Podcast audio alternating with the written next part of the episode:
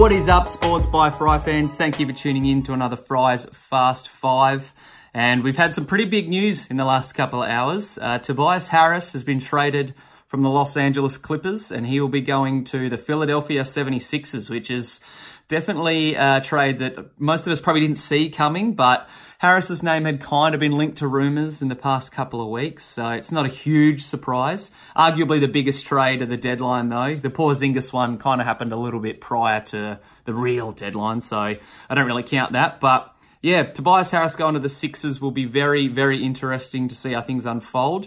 You do wonder if it does open up the door for a Jimmy Butler trade before the deadline, but I don't think that's going to happen. There's less than 36 hours now until the deadline expires, so it would take some serious doing if they were to deal Butler. However, According to Woj, all reports indicate that the Sixers want to keep their big four with Harris, Butler, Embiid, and Ben Simmons now, which is a pretty dope group of dudes, especially when you add JJ Redick into the mix.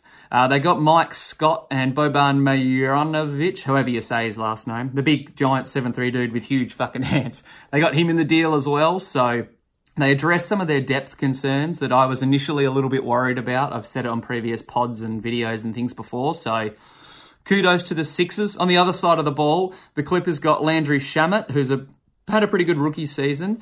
They got the expiring contracts from of Mike Muscala and Wilson Chandler as well, so that gives them some space to maybe make a splash in the off season, potentially get Kawhi Leonard. You never know. Um, and they got a couple of first round picks and second rounders in the deal as well. The probably the biggest piece of that trade from a Clippers vantage point was getting Miami's unprotected 2021 first rounder. So that'll definitely help them regardless of how their summer unfolds this year in their future plans. Um, big move for the Philadelphia 76ers. You do wonder if uh, that can make them the favourites out east. I think it's jumping the gun by saying that, but Harris doesn't need the ball in his hands as much, so he's definitely a lethal shooter and can help along with JJ Redick spot up.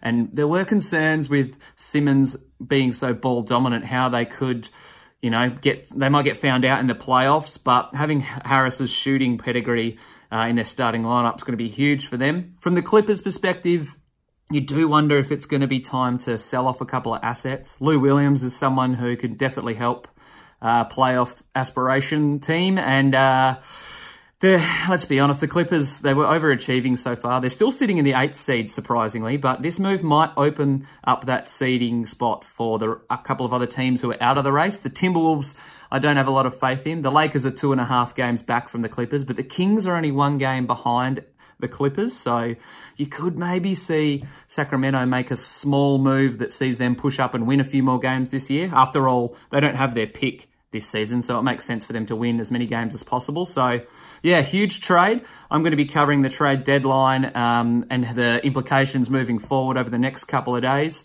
I think we've got under 36 hours, like I said, until the deadline expires, so expect to see rumours and things ramp up. I'm going to go on the record again and say I don't think AD will get dealt. It makes sense for New Orleans to wait and see what Boston can offer. And LA, even if they do offer as many draft picks as New Orleans is demanding, all those picks are probably going to be in the late 20s with AD and LeBron in LA. So it makes sense from a Pelicans perspective to hold on to AD. A Bit risky, and he could get shut down, but. Uh, yeah, watch this space. Just quickly, before I wrap up, the AFL X draft just finished as well. Shout out to Nat Fyfe, who I think uh, personally has the best team, but it was very top heavy. Interesting draft.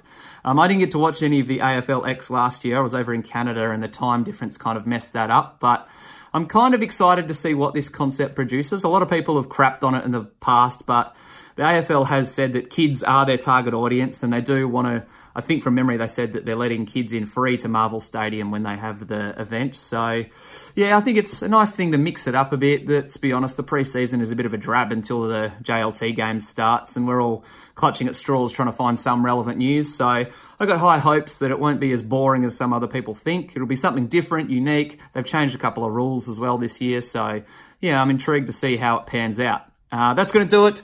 Make sure that you tune into the YouTube and podcast channels. Um, in the next couple of days, I'm going to do a big trade deadline recap, and then I'm going to start doing some more AFL fantasy stuff ramping up. Oh, last thing, make sure you check out Dream Team Talk for my latest piece.